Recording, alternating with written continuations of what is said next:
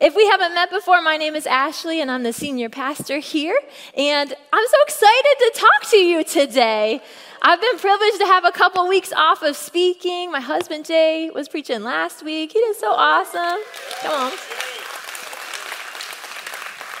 And our pastor and mentor, Richie, uh, was preaching the week before, and I just got to work on some administrative, some running the organization stuff. So I'm so excited about that. But I can't wait to bring this word to you today. Are you guys ready? All right. So when I watch movies, I'm a talker. I process movies out loud. Anybody else kind of do that? It's really annoying to my husband. Um, but I just think thoughts, and I'm like, maybe someone else is thinking that thought, or has that question, or is thinking ahead in the plot line, like I like to guess what's going to happen. And uh, my son, our son Ryder, he's five. He has also learned uh, this skill. And so we were at the Little Mermaid at the movie theater a couple weeks ago, and we're watching the movie, and he's really into it. And there's a point in the movie where he's like, I just have to know. Does he kiss the girl? And it's so loud, like as loud as we are right now in this room. He's like, I need to know, does he kiss the girl, mom? I'm like, I don't want to tell you, that'll spoil the ending. But then I felt bad for him because I am like him and I like to know the end of the movie. Then I can just relax and watch the rest of it because I know where we're going. So I'm like, yeah, he kisses the girl. And he's like, oh, I'm so glad, okay. And we watch the rest of the movie in peace. You know, we have been conditioned to hate waiting. We hate waiting for the end of the movie. We hate waiting to uh, see a movie come out on video, like come out on Netflix or Disney or you know whatever you're watching. I remember when I was a kid, we would have to drive to Blockbuster and we would rent a VHS and then we would take it home and watch it that way. Anybody else? We had to wait. We don't have to wait anymore. Everything's on demand. Uh, let's see, when I was 12, I bought my first CD. And so you can't just download music like you can today. You know, we drove to Walmart 30 minutes from our house. I saved up my money and I bought my first ever CD, and it was Eminem, the explicit version. Where were my parents? And I was the coolest kid in eighth grade. Anyway, had to wait for movies. Uh, when my husband and I were on our honeymoon, we didn't have cell phones. You couldn't talk to people instantly. Uh, we waited all week of our honeymoon till we got in the airport to use an airport computer to check our email to see what was going on back home and catch up on a week's worth of emails. We don't do that anymore. You can instantly know everything because of the phone in your pocket. Uh, at amusement parks, I hate waiting in line. You guys hate waiting in line? Our time is valuable. You know that word wait, it might as well be a four letter swear word to us sometimes. We hate to wait, but some waiting is good. If you've ever birthed a baby, you know that waiting nine months prepares you to be really ready to say, Get this baby out of me. Or if you've seen, uh, you know, if, if you've been, a, your wife has had a baby, you've had nine months to prepare mentally, to prepare the house. You know, it's like we need that nine months as humans to get ready, like to wrap our minds around a new human in our lives. Uh, there are other good things to wait for, you know, and, until your kids are old enough, it's good to wait to teach them age appropriate things. That's a gift to them. Waiting is a gift. Um, if you're waiting to afford something until you buy it, that's a gift of financial peace that you're giving yourself. You know, uh, 76% of Americans, we actually would rather order something online because we like the wait. I know it's crazy, but we like to check the tracking. We're like, oh, it's like Christmas, something's coming in the mail. We'd rather order online than in store. We secretly kind of like waiting. You know, birthdays or Christmas or vacation, we count down the days. Those are a gift of anticipation. It's fun to wait. It's a promise that will bring a sense of fulfillment. And you know, God, He uses waiting in our lives. He does. He uses waiting to produce the fruit of patience in us. And patience, that's the ability to tolerate waiting, the ability to tolerate trouble, the ability to tolerate suffering without getting angry, without getting upset, without losing our peace, to trust God in the wait. And patience, that's just a fruit of the Holy Spirit living in us, and that's what we're talking about with this multiverse series. Galatians 5:22. Let's look at it together. It says the fruit of the Spirit is love, joy, peace, patience. And then the other ones we're going to look at in the future. Next week we're talking about kindness. That's the fruit of the Spirit. Love, joy, peace, patience. And this multiverse series, it's all about how there's one version of us before we meet Jesus, before we have the Holy Spirit living in us.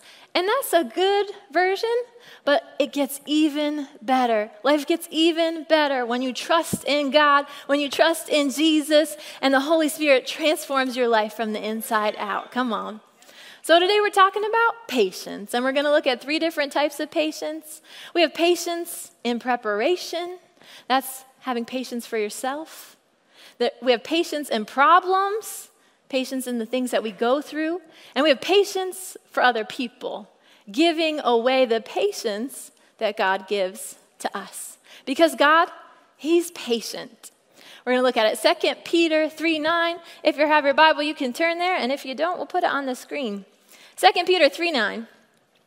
The Lord is not slow in keeping his promise, as some understand slowness. He is patient with you, not wanting anyone to perish, but everybody to come to repentance. God is patient. And his patience, it's towards people, it's towards us. He doesn't have to be patient with situations or circumstances or problems because he knows what happens. He knows the end of the movie, he knows the end of the story. He doesn't have to be patient with those things, but he chooses to be patient with people. He chooses to be patient with us. It's the patience of a good father who looks to his kids and, you know, as, as his kids were like, hey, dad, I like doing things my way. You know, I'm going to trust in myself and my goodness and my righteousness. He waits for us to change our mind and trust in him. That's repentance. He waits for us to say, God, would you Help me. Would you be my father? I trust you. He is so patient with us. And maybe you think God was impatient. I'm telling you, He is patient with you today. And what happens is because He is patient, we receive patience from Him. So it's not something that we manufacture in ourselves. We have God, our good Father,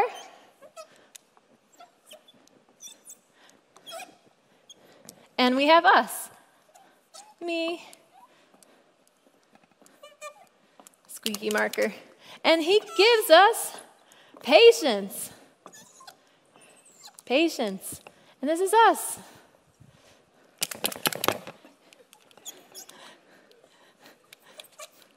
And we're filled with patience from God. Without God, it's hard to be patient. really hard. Sometimes the person that we need the most patience with is ourselves. You cannot have patience for yourself if you don't receive patience from God. And that's point one today for taking notes patience in preparation. We can practice patience in preparation. You know, we're hard on ourselves. It's true, I know you're hard on yourself. We think, oh, I should have accomplished more by now in life, you know? I should know better. I should have these relationships. I should be at this goal weight. I should have this house and this career and those kids. I should have kicked this habit. We're hard on ourselves, but God, He is patient. He's not frustrated with you. So why are you frustrated with yourself? Why be mad at yourself? Why be disappointed in yourself? You're not trusting in yourself. You're trusting in God who is patient with you. In 2017, I was between jobs and I was pretty restless. You know, I had just come from uh, 10 years uh, leading an executive staff, and I really loved that role, and that season ended. And I was like, God, I don't want to wait for my next season. I was like, God, I don't like this whole waiting patience thing. And God's like, Well, I have some things that I want to prepare you for. And I have some things that I want to do in you that I can't do when you're distracted and preoccupied. And what, I, what God taught me in that season is that my former job, which I loved, which was serving God, it had become a bit of an idol to me. It had become part of my identity. And what He needed to do was separate me from that so that He is my focus and my identity comes from Him. So, yes, I am a person who has a job, but God is first in my life. And that's something that He did in a pruning season in me. He had to teach me new things about myself. He had to unteach me some things that I had learned that were incorrect. He had to teach me some things about His church and His people and loving people and serving people that He could only do in that waiting preparation season. Come on. You know, we're interested in the destination. Like, God, can we just get there already? But He's interested in the journey. He's working on us along the way, and He does good work. We're going to look at Psalm 37 verse 34 to 36, it says, Don't be impatient. Oof. Don't be impatient for the Lord to act. Travel steady along his path. He will honor you and give you the land. Don't be impatient. Travel steady on his path. He's got a path for you. Stay on it. Stay steady. Keep going. Keep following him. He'll honor you at the right time. He'll give you the land when you're ready for it. You know, you can't microwave your maturity, you can't microwave an anointing from God. There's preparation that has to happen in you to carry the fruit in your life. Come on. Because what happens is God wants all of us to carry lots of fruit, and He grows the fruit in us. But if it's too big and our branches can't handle it because they haven't been strengthened, we're going to we're going to drop it. It's going to hurt us and it's going to hurt other people. There are sacrifices that need to happen. There are closed doors that you need to face. There's a cost to carrying the anointing. You know, we're like the prodigal son. We're like, hey, dad, can I have my inheritance now? Can I have everything that was meant for later? Can I have it right now? And you remember what happens in that story the prodigal son? He gets all of this money, he goes out and he blows it all. He wastes it and he's miserable. And he goes back to his dad. He's like, Dad, man, will you accept me back? And of course, the father's like, I love you. You're my son. But the point is to trust God's timing, not our timing. Don't try to make things happen in your own power before the time is right, because God will give you what you need when you need it. He won't give you that money if you can't handle it. He won't give you that spouse if you're not ready for them. He won't give you that position of influence if it will break you. If you don't have it yet, you're not ready for it yet. That's okay. One of the kindest things that God can do is not promote you until you can handle it. Promotion from Him is not about your gifts, it's not about your degrees, your skills, the way you look, how you talk, how you act. It's about character. It's about what's on the inside. It's about what's unseen and what He's producing in you. It's about the fruit. We want to embrace the preparation process that comes before the blessing. If God has you in a waiting season, that's really good because something's about to happen on the other side of that season. You can get excited. So we're going to look at James 1. Got all these tabs in my Bible up here. That means I can get there quicker than you. James 1 verse 3. Don't try to get out of anything prematurely. Let it do its work so you become mature and well developed, not deficient in any way. I don't want to be deficient in any way, do you? but I love to try to get out of things prematurely.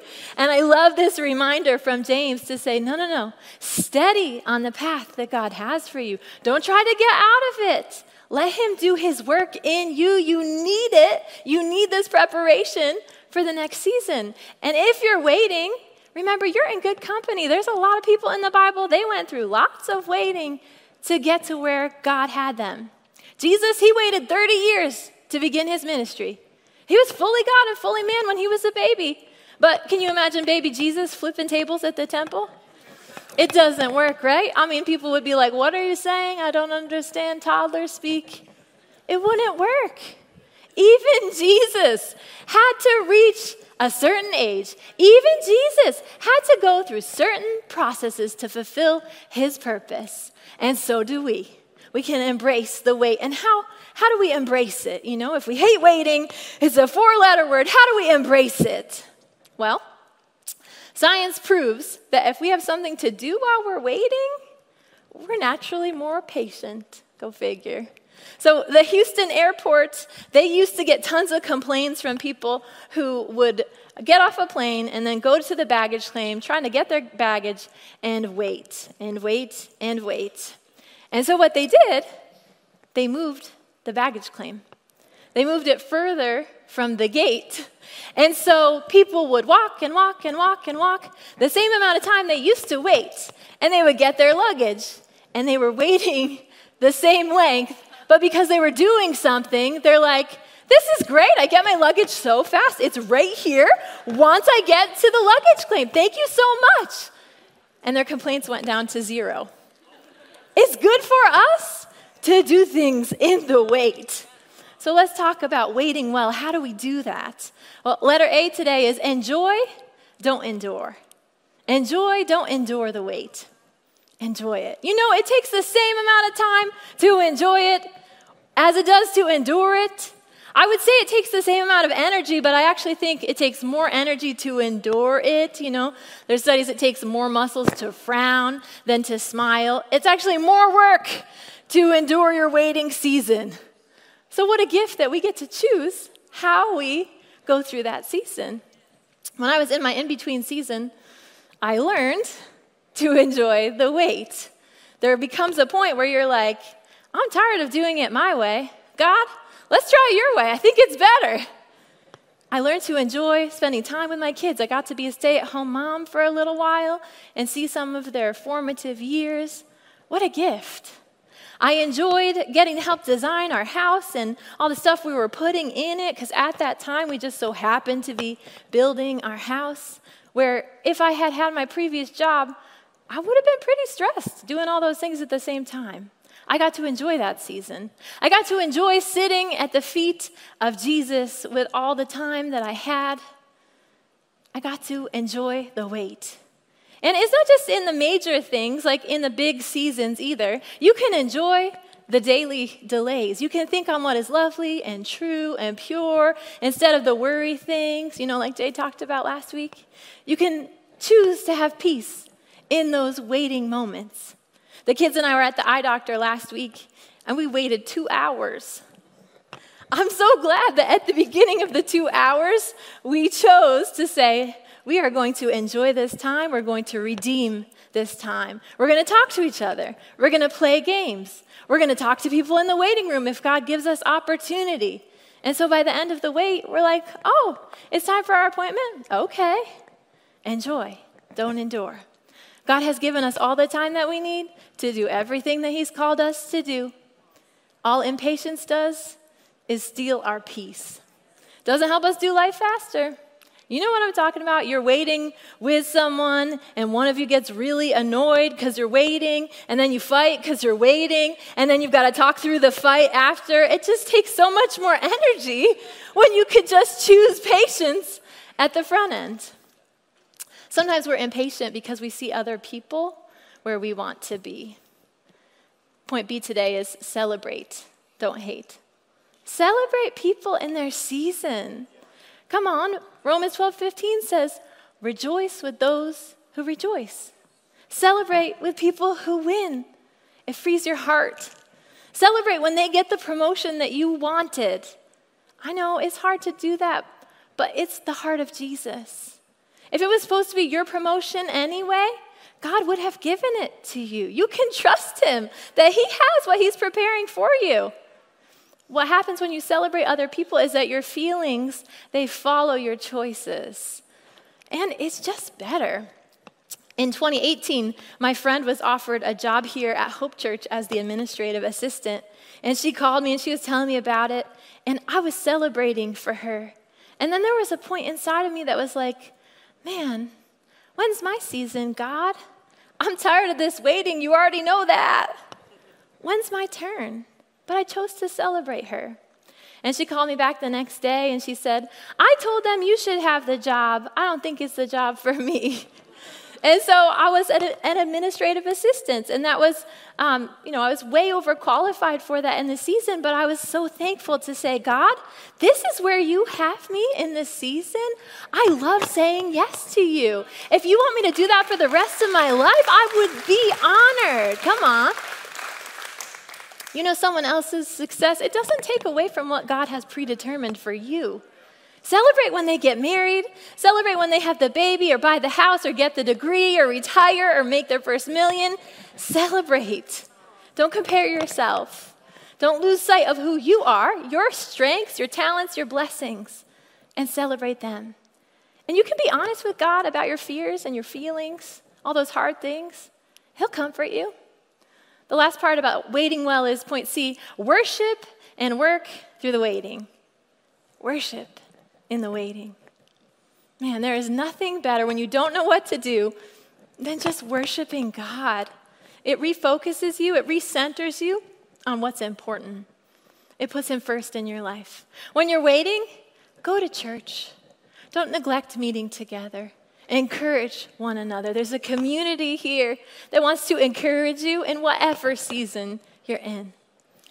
And when you're worshiping in the waiting, read your Bible.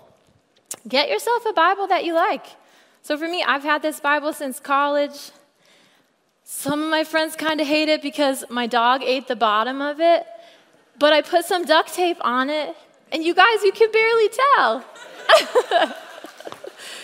But there's just something about the Word of God going with you in each season and bringing the Word of God to church and writing notes in it. You can write in your Bible. I don't know if you knew, but that's allowed. You can write in your Bible. And it's so fun for me to look back and be like, oh my gosh, look what I was learning a few years ago. And for God to bring back truths and memories to mind. Man, if you don't have a Bible, get yourself a Bible that you love to carry with you, even if it has duct tape on it. And then pursue God in the waiting. Pursue Him. Run after Him. He's the one who, who directs your steps, He's the one who makes your path straight. He's the one who will tell you where to go and what's next. He's the one who helps you grow. Philippians 1 and verse 6. Let's see. Where's Philippians? Here we go.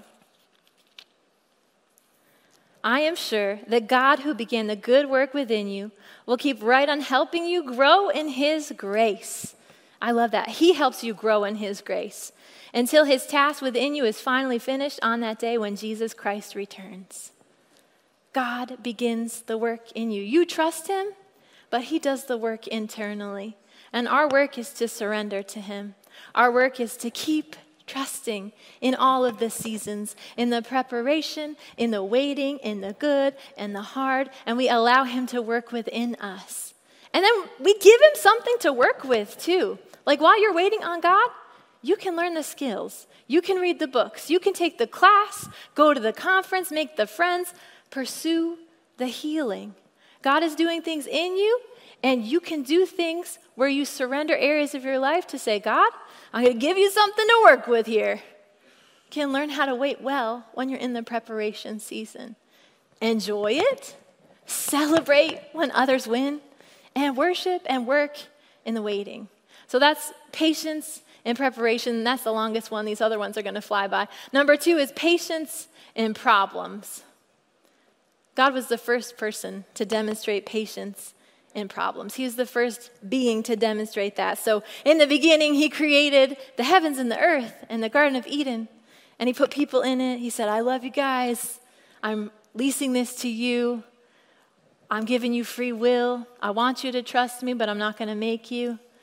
Don't eat of the tree of the knowledge of good and evil, because if you eat of it, you'll die. I don't want you to die. I don't want you to experience evil. And we didn't listen and we ate of it. And that's the first problem in history. And what did God do when faced with a problem? What did He do? Well, He sought after us. He said, Adam and Eve, where are you? He covered our sin and our shame. He made uh, animal skin clothing to cover us because we knew we had sinned. We knew we were naked. We felt guilty. He covered us. And then there were consequences to our action. He had to send us out of the Garden of Eden so we didn't eat the tree of life and live broken like that forever. But He had the solution to the problem. And He determined from the very beginning that He would send His Son, Jesus, a part of Himself, to be the solution to our problem. And He sent Jesus in His perfect timing, giving all of us a chance to turn to Him. You know, He's patient with us. And as we receive God's patience for ourselves, what happens is it starts to overflow to our problems. And so we, we've received patience from God, and it starts to overflow to our problems. And this next circle is just problems. So we have patience for where we're at, and now we have patience for the things that we're facing. And it's an overflow. All of a sudden, we're like, wow, why am I so patient? Because we're simply receiving God's patience from him. Let's look at 1 Peter 4:12.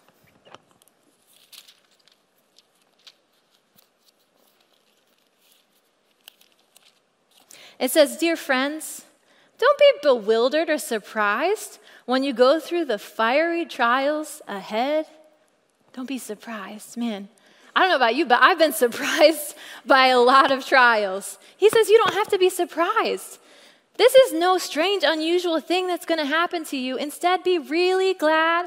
We'll skip to verse 19. Keep on doing what is right and trust yourself to the God who made you, for he'll never fail you. So, you know, Jesus, he said, In this world you'll have trouble, but take heart. I've overcome it. You will have trouble. It's not heaven, but I'm with you in the trouble. And so you don't have to be bewildered or surprised when bad things happen because it's part of the fall and the curse and we're here on the earth. Don't be surprised. When you're surprised, it knocks you off your feet. When you're surprised, it gets you off course. When you're surprised, you don't handle things as well as you do when you're not surprised. Remember, you're exactly where you're supposed to be. Keep doing what you need to do and trust God, like that first verse in Psalms. Stay on the path, stay steady. Don't let it knock you off. In my in between season, I was pregnant with Ryder at the time, and I was diagnosed with gestational diabetes. And I remember thinking, wow, I really like one of the perks of pregnancy is that you can eat all the time. I love chocolate. I love ice cream. Uh, I love bread and pasta. And when you have gestational diabetes, you can't eat those things. And I remember thinking in that season, like, wow, I lost my job. I don't have my health. God, this is hard. This is a hard season. And there were days where my husband had to inject me with insulin because you know, we couldn't keep on top of it. I would just eat salads and still my sugars would go crazy. And that was a problem. But I knew that in the problem, God was doing something. I knew that in the problem, I had patience from Him to endure it. I knew that on the other side of the problem, something good was coming. You know, when problems come out of nowhere, God's about to promote you. When it feels like the enemy is attacking, he probably is because he can see in the supernatural what's in front of you and he's afraid of your future. When you have a problem, like 1 Peter 4:19 says, keep doing what is right and trusting in God. He will never fail you. He'll never fail you in your problems. Come on. He's always with us. Next up, we got Romans 5 and verse 3. We can rejoice when we run into problems and trials, for we know they are good for us. They help us learn to be patient. And patience develops strength of character in us and helps us trust God more each time we use it. We trust God more each time we use it. Until finally, our hope and faith are strong and steady.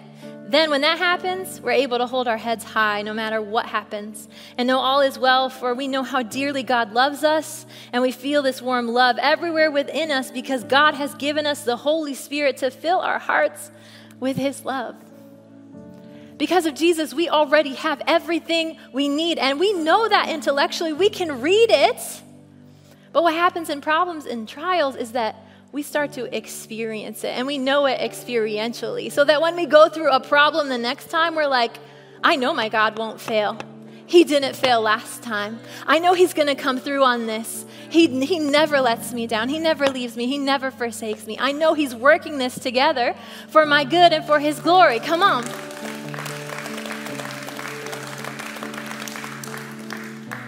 The hard times of life show you experientially that you don't lack anything in Him. It might feel like you're missing something, but you're not missing anything in Him. You know without a doubt that He loves you when you go through hard times. Your spirit, it knows. It's not just head knowledge anymore, it's heart knowledge. That's the patience that He gives you in problems. And how we respond to our circumstances and our problems, that's important.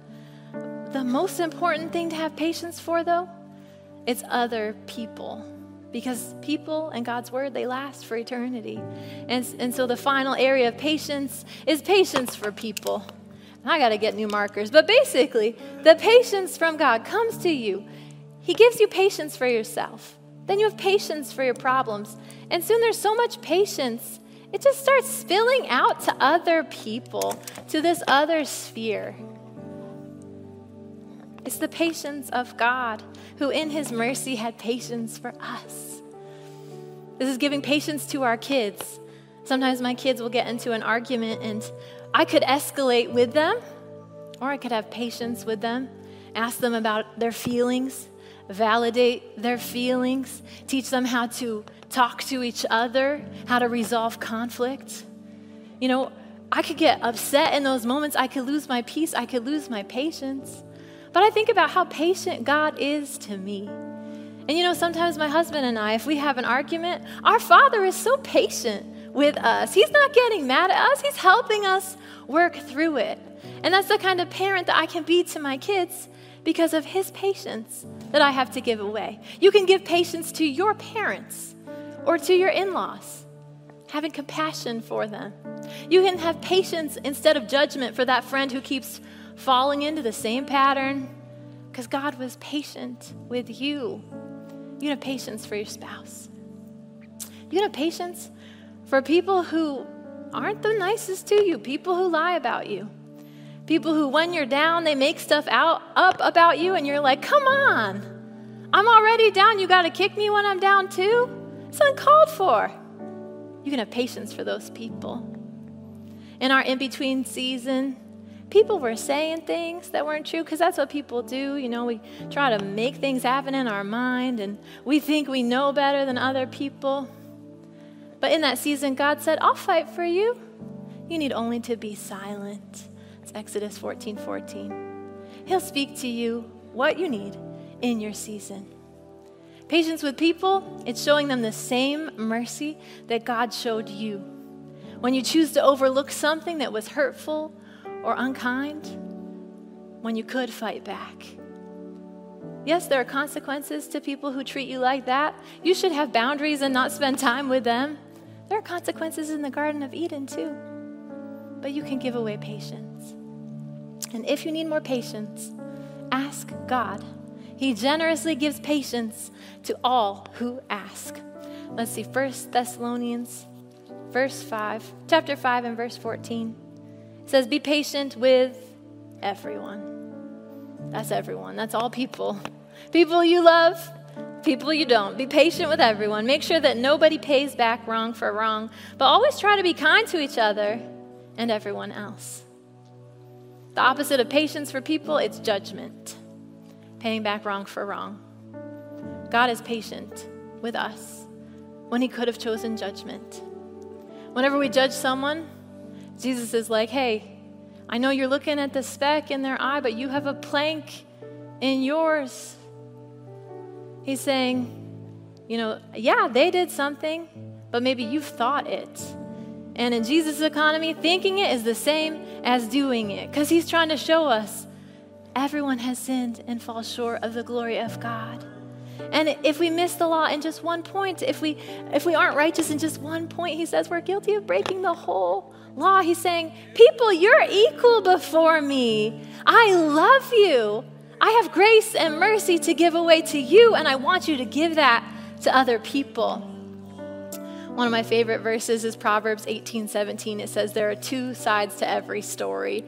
The first one to speak, it sounds true until you hear the other side and they set the record straight.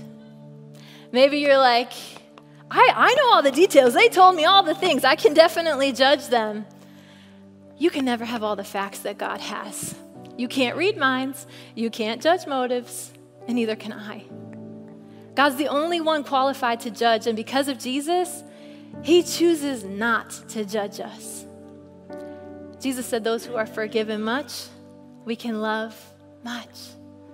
Those are forgiven little, they love a little. And we all have been forgiven much. If you've been forgiven by Jesus, you have much fruit to give away.